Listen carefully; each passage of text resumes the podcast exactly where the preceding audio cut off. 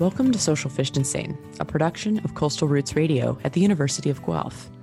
This is our continuing coverage of the impacts of covid nineteen on coastal fisheries and fishing communities. I'm very hopeful to think that, you know, the whole world doesn't just change and do a one eighty after this. It's not like I'm getting rich or anything, but if that one person posts a picture, all their friends see it. Ocean health, protecting the ecosystem, those are all very, very important issues, but so are treating workers fairly. The silver lining for me here is that it's really bringing the end consumer closer to the producers. Hello, I'm your co-host, Hannah Harrison. I'm joined by Philip Loring. And I'm Emily D'Souza. If you're new to Coastal Roots, we're an international collaboration of communities, scholars, activists, and others who are interested in supporting the health, resilience, and sustainability of coastal communities around the world. In the last episode, we explored the world of aquaculture and shared some examples of how covid nineteen has impacted this diverse industry. We spoke to the Shawanaga First Nation in Ontario about their walleye hatchery and visited with oyster farmers across the United States. This week, we're talking about aquaculture again, but we're taking a step back to get a broader picture of the industry itself. That's right. This week, we'll hear from a representative from the Global Aquaculture Alliance, a seafood distributor in Alabama, and two oyster aficionados who are using social media to educate consumers about the seafood that they eat. Our first stop this week is with J T McKissack of Evans Meats and Seafood, a meat and seafood distributor based in Birmingham, Alabama. Prior to the pandemic, Evans Meats and Seafood was primarily supplying to restaurants. So when they closed, the distributor had to pivot quickly, especially given the highly perishable nature of fresh fish and meat products. ninety-five percent of our business was restaurants, um, independently owned restaurants. We did a very small fraction of retail business, so grocery stores. Um, and so we were really heavily impacted when COVID hit because we saw the initial, the first couple of months, especially, you know, restaurants basically were shut down. So I remember coming in on a Monday going, holy crap, um, we've got to do something really quick. So, and I managed sales for the company. Um, our management team really came together the next morning on Tuesday, uh, looked the crisis in the face and said, you know, we can sit here and whine and cry about the situation, um, or we can start to make sense of what, what do we do with all of this product that's in house. Um, that was the first and foremost thing was we've got a lot of inventory. All of it is perishable. Bringing in oysters, that's one of the most sensitive shelf life items that we have. Um, you know, it's one of the most perishable pieces of inventory that we bring in. So what do we do with all of this inventory that has a lot of value attached to it, um, a lot of money tied up into it? Unfortunately, we've seen the oyster farmers for the first couple of months, they really took a hit. Oyster bars and restaurants weren't open. And like I said, retail markets weren't really just, it's not like they were selling a lot of oysters in the shell for people to shuck at home, because that was something people really didn't do very much at home prior to all this. The good thing is, is that we are in the food business. People need food. There was a massive demand for that. The retail supply chain bottlenecked massively because no one was used to, nobody's ever been in this situation before, you know, at least in our in our uh, generation. And so we knew that there was a demand for it. And we were able to start up this, what we've kind of referred to as the uh, the curb market, you know, where we've got the end consumer placing an order online and then being able to drive up to our warehouse. And we had, they didn't have to get out of their car. It was just a, basically like a, a drive-through butcher shop, if you will. Like many of the other folks that we've spoken with who've shifted their businesses to a direct-to-consumer model, Evans Meats and Seafood has faced some obstacles. A lot of the oyster farmers out there that we worked with had never really done this direct-to-consumer model because they also didn't want to, say, step on the toes of their distributor partners or their restaurant partners either, right? But it's really tough, you know, if you're, if you're, you know, a small oyster farmer, then maybe even in your first, second or third year where maybe your name has not become like a, a staple oyster name that people are familiar with on an oyster bar. It's just, it was kind of like, well, how do you get it out there to the consumers that, that you're doing this, which obviously in this day and age with uh, social media, with Instagram and Facebook, you know, it's a pretty quick way of, of being able to get your story out there and let people know what's going on. But when you start having to package oysters in boxes, you know, you've got to now buy ice packs. And so it's a whole nother setup that these oyster farmers were not used to. The logistics changed completely. You know, luckily here in the South, um, you know, oysters is a big foodway for us. It's uh, historically, it's a, it's a, it's something that's very classic to a lot of restaurants. Uh, restaurants that are not just seafood or oyster bars serve them.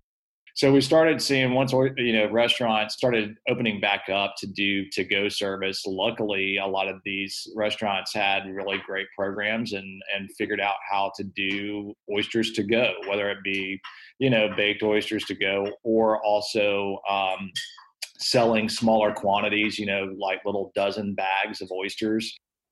Now, over the course of this podcast, we've heard many different perspectives on the direct-to-consumer model. Some have been supportive, while others have critiqued it. J T brought up some interesting points in our discussion about direct-to-consumer models competing with restaurants, and why his company slowly moved away from direct sales once restaurants started to open up again.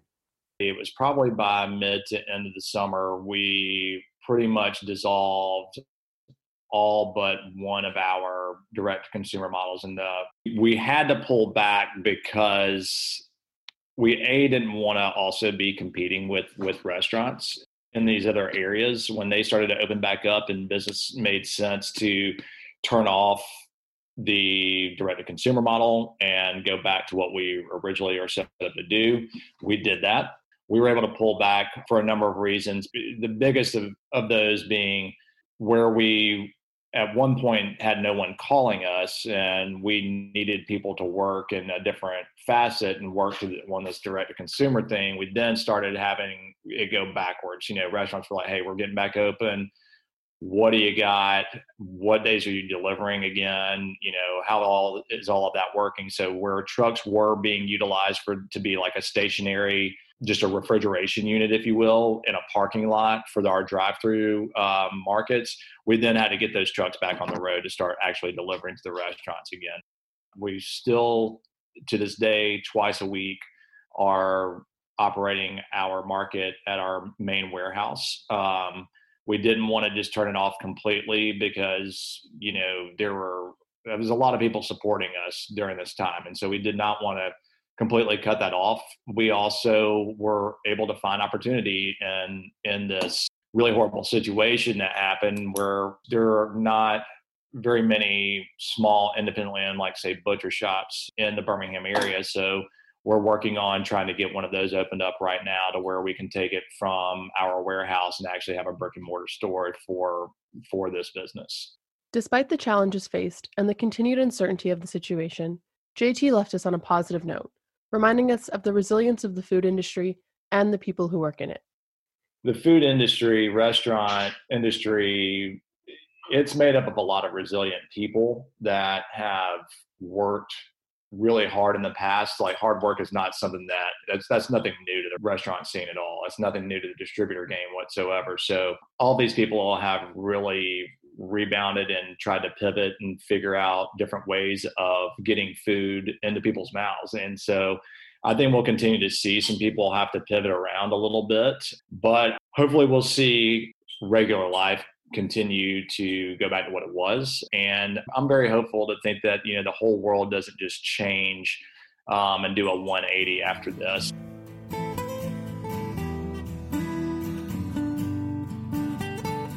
Our next guest brings a unique set of skills to the discussion, skills that have made him sought out by seafood lovers at the highest levels. Listeners, prepare your shuckers.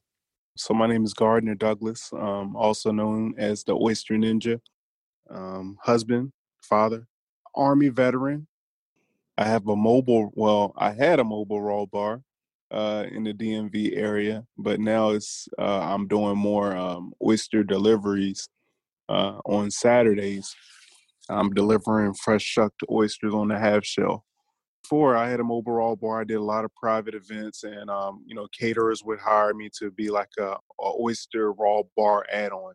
And um, you know, I did I did pretty good, had a lot of fun, and uh, got into a lot of uh, different rooms and around a lot of different people who I never thought I would.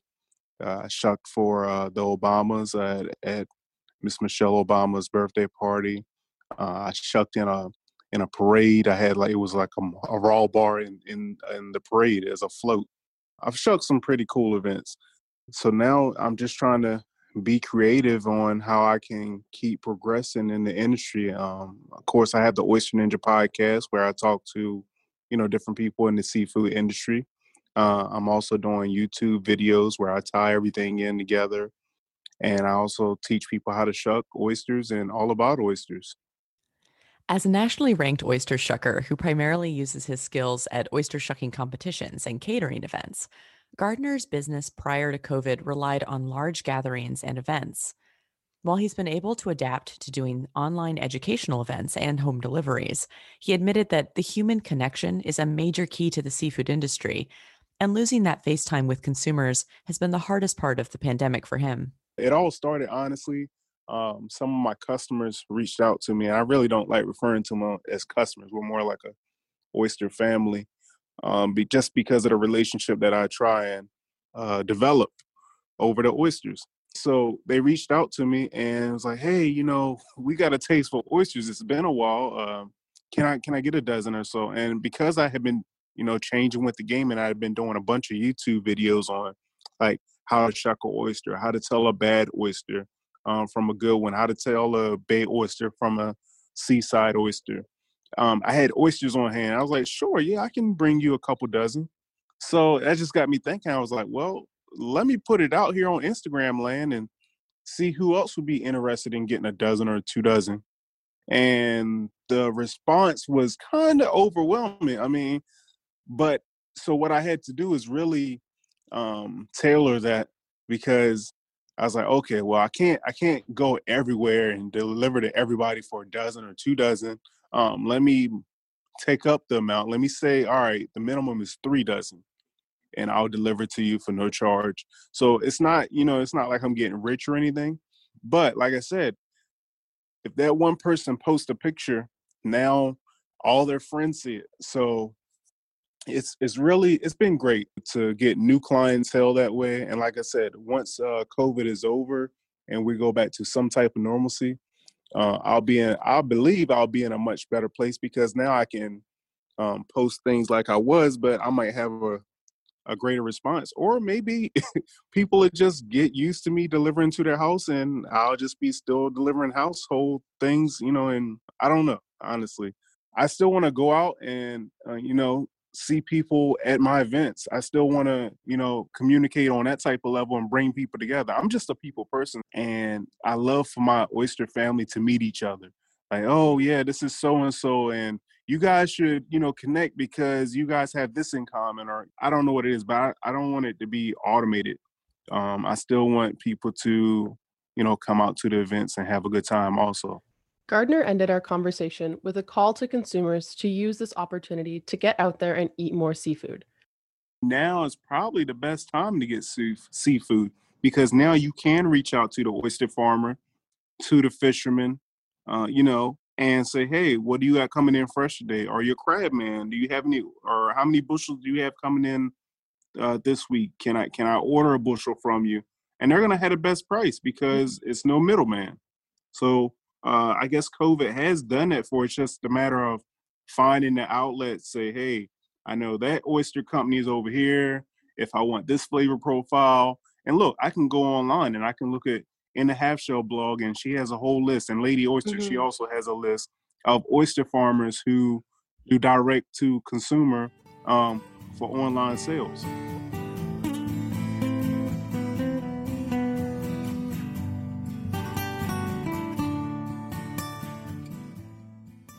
This week, we also spoke with Stephen Hedlund from the Global Aquaculture Alliance. Stephen highlighted the window of opportunity that the aquaculture industry currently has to address consumer concerns about the sustainability and health of farmed seafood. Just because there's increased demand to eat seafood at home or, or farm seafood at home, it doesn't mean that the perceptions or, or even misperceptions regarding aquaculture go away. They're, they're still there, and the industry has to look at it as an opportunity to educate consumers, because a lot may, you know, they just, you know, they pick up tidbits here and there through media and the internet, and they may not really understand the issues. And the issues are complex.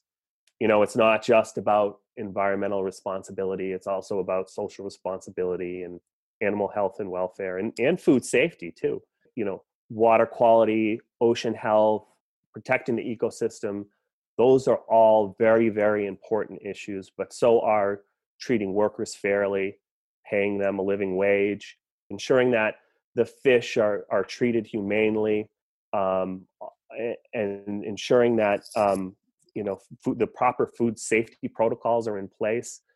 When we spoke to Stephen, the Global Aquaculture Alliance had just held their annual conference. So Stephen shared some conference takeaways about how aquaculture operations all over the world are coping with the pandemic. At our annual conference in early October, we had one presenter who talked a lot about how uh, shrimp was being impacted by covid nineteen. And shrimp is, um, as as you probably know, is America's um, uh, favorite seafood by far. And it's farmed all over the globe: Latin America, Southeast Asia, India, China. And we found through interviews that, again, farming and processing and market development were greatly impacted. With farming, fifty-seven percent skipped one or more cycle, and seventy-one percent reduced stocking. And then at processing, about eighty percent were dealing with labor shortages, and seventy-three percent experienced a degree of, of raw material shortages. So, um, you know, it was just, everyone was so focused on the present that it's difficult to plan ahead. Now, this is where Stephen's story gets a little bit different from what we've heard in the past. Small-scale fishermen often had to contend with an oversupply of product because of the pandemic, but the aquaculture industry, or at least parts of it, have been experiencing the opposite. I think because with a lot of small-scale fishermen, a lot of their product is being uh, sold as fresh, mm-hmm. whereas um, uh, uh, farmers of a product like shrimp, a lot of it's being sold as frozen.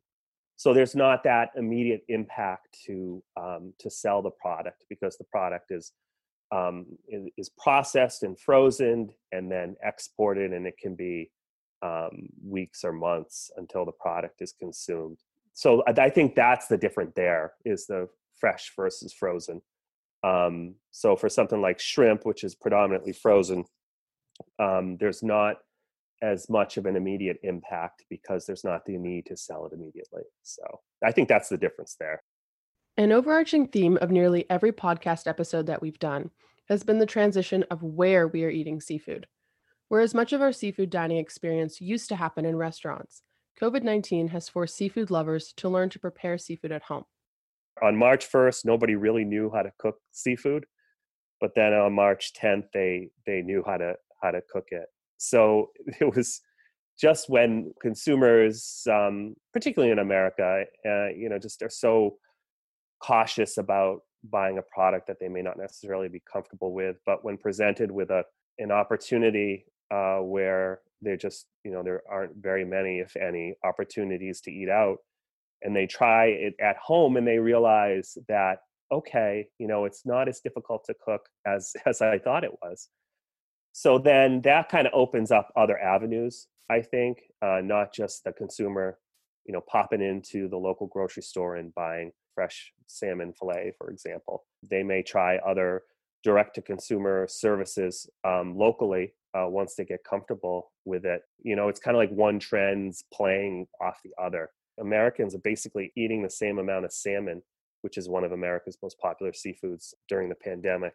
So um, that trend is just really benefiting supermarkets and direct-to-consumer sales channels, especially home delivery.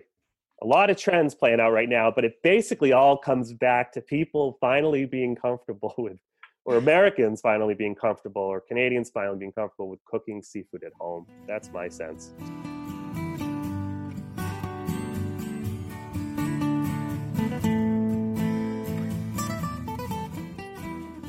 Our final guest this week shared how more people eating seafood at home presents a unique opportunity to strengthen the relationships between consumers and food producers that have traditionally been difficult to cultivate in a restaurant setting.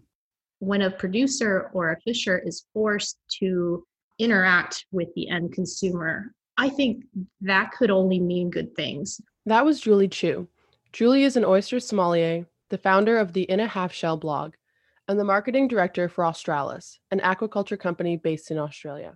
You start this dialogue about how the fish or shellfish is caught or harvested, where is it being done, who is doing it, you know, what kind of practices, like those questions can finally be answered. All that information, honestly, is lost and evaporated when you consume seafood in a restaurant.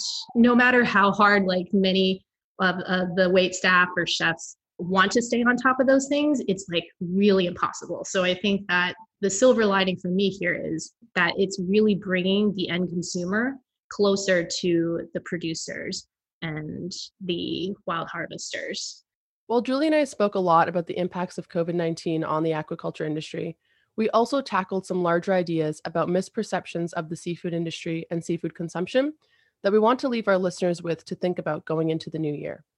Aquaculture represents more than fifty percent of our seafood supply today, and it's projected to grow to seventy. So part of the solution to, you know, ensuring a better food supply in the future, we have to do things responsibly. And I guess the infighting between wild and farm that I saw maybe early on in in coming into the seafood industry, like, it's just not productive. I'm just so over it. it's, it's so much, it's so much better if we can talk about, you know, responsible practices in harvest and farming at the same time versus trying to argue like what is better, wild versus farmed. One interesting point that Julie made was about the difference in the ways that consumers think about land food production versus marine food production and how these views have impacted the seafood industry. Nobody blinks an eye about agriculture, mm-hmm. although there's a lot of criticism to, like, you know, beef production. But in general, um, at least in U S, we really romanticize our farmers, and, and like the, the people who hunt now are seen as the, you know, the outliers, whereas it is completely flipped with fisheries and aquaculture companies. It's really interesting. I think there's definitely history behind just the lack of familiarity and lack of comfort with the water. You can't see anything that's going on in the water, so you kind of assume potentially the worst. But, you know, oyster farms, at least in the U S, I like to say they're the gateway to sustainable seafood, because oyster farms are situated in some of the most beautiful places on earth. Um, they have to have clean water. They can't be around a lot of development. So when I visit these oyster farms, that's where I got hooked, because you have these beautiful sunsets, you have pristine waters, you have a crop that kind of doesn't really look like much. At, at most, they kind of look like vineyards in, in a tidal flat. And it's just a really beautiful thing. And I think that our notion of what aquaculture is, is limited because we don't do enough of it. I guess my suggestion is, like, if you want to learn about what aquaculture is and can be, just visit an oyster farm and have an oyster, like, right out of the water. And it's really amazing. And I think that allows you to start being a little bit more curious and open-minded of what aquaculture can be. As for what the future holds for the aquaculture and seafood industry, Julie made some predictions about how the industry can be more accessible to consumers moving forward. The way I think that we can make seafood more accessible is to look at potentially the underutilized uh, species that are available as wild harvest, and possibly um, farmed products in other formats. So I guess I'm I'm thinking about examples of, like, going back to the days of tinned fish, like tinned mackerel, sardines. I personally love tinned sardines when they're uh, packaged the right way. Um, there's actually a very large high-end category of those types of products coming out of Portugal and Spain that I absolutely adore. Don't know how, if we can do that here in this country, but that is potentially one way to, you know, make use of all of the products that have to be harvested potentially at one time and then preserved to consume later. I think one of the challenges is that uh, for fishermen is they they have a set time where they can go out and capture products. And if they don't have a way of selling it at that same time, that's when the costs get very wonky. So can they find a way to, you know, preserve that quality either through freezing or through canning, um, smoking? Those are two other alternatives that really help maybe make the, at least the costs sort of flatten out a little bit. I almost think like anywhere you can find ice cream, you should be able to find good seafood, because seafood and like especially fish can be frozen in such a way that it preserves all of their nutritional value, great texture. Um, if you thaw it properly, it pretty much tastes the same as if it was just caught. In fact, in many cases, if you are living inland, probably a better option anyway than to try and find never frozen, quote unquote, just caught fish off of like a day boat, because that takes days, if not weeks, to, to get to those markets. So freezing technology, I think, is one way that we can bring more seafood at more accessible prices to a larger population and still make it delicious and very high quality. Thanks for joining us. Social Fish Dancing is a production of Coastal Roots Radio at the University of Guelph. We will be bringing you the voices and stories of small-scale fishermen and women from around North America and beyond for the foreseeable future of the covid nineteen pandemic. These interviews and episodes are being recorded week to week, and we aim to bring you a new one every other Tuesday. To connect with the people you've heard on this podcast, visit us on the Coastal Roots website at w w w dot coastal roots dot org. If you'd like to share your story with us, and we hope you will, send an email to stories at coastal roots dot org. Coastal Roots Radio is funded by the Social Sciences and Humanities Research Council of Canada, the Arrell Food Institute at the University of Guelph, and the MEOPAR Network. We also receive support from the American Anthropological Association and the Local Catch Network. Today we heard from J T McKissack, Steve Hedlund, Gardner Douglas, and Julie Chu. You're listening to Green Leaves by Jason Shaw, available for free at the Free Music Archive. See you next time.